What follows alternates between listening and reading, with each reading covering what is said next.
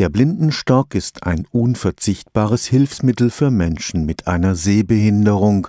Das Problem ist, mit dem Blindenstock kann man Hindernisse nur in Bodenhöhe ertasten. In der Stadt können sich Blinde deshalb meist nur auf eintrainierten Wegen bewegen.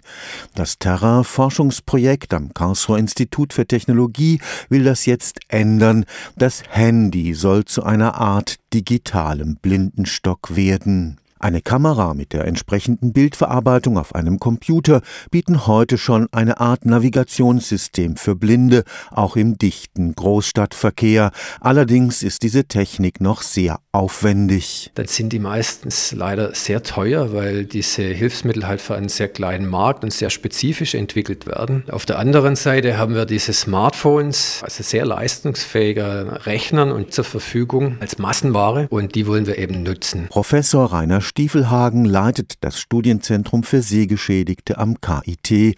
Er weiß, wie anspruchsvoll die Aufgabe ist, die sich das Terrain-Forschungsprojekt gestellt hat. Ziel wäre es, dass man sich auf sein Smartphone eine entsprechende Navigations-App herunterlädt, dann noch eine Kamera anschließt oder vielleicht sogar die Kamera im Smartphone nutzt und das GPS, was ja da schon zur Verfügung ist und eben auch die Sprachausgabe und Vibration ist alles schon integriert in Smartphones, dass man das nutzt, um sichere Mobilität für Blinde und Sehbehinderte zu unterstützen. Eines der Hauptprobleme ist die Leistungsfähigkeit der Handyprozessoren. Wir brauchen schnelle Verfahren. Hindernisse müssen zum Beispiel sehr schnell erkannt werden. Das Finden von Ampeln oder Drückern könnte man auch sagen, da kann man auch mal ein bis fünf Sekunden warten, bis ein Ergebnis bekommt, aber jedenfalls nicht zehn Minuten. Dabei darf man nicht vergessen, dass Blinde sehr stark auf ihr Gehör angewiesen sind. Das heißt, wir können kein Gerät entwickeln, was ständig nur Sprachausgaben benutzt und damit den Gehörsinn komplett überdeckt. Da bietet sich Vibration an. Wir könnten beispielsweise Hindernisse auch durch Vibration am Handgelenk signalisieren. Wir könnten sogar Richtungsangaben über Vibration ausgeben, zum Beispiel rechtes Handgelenk versus linkes Handgelenk oder ähnliche Dinge. Stefan Fuchs, Karlsruher Institut für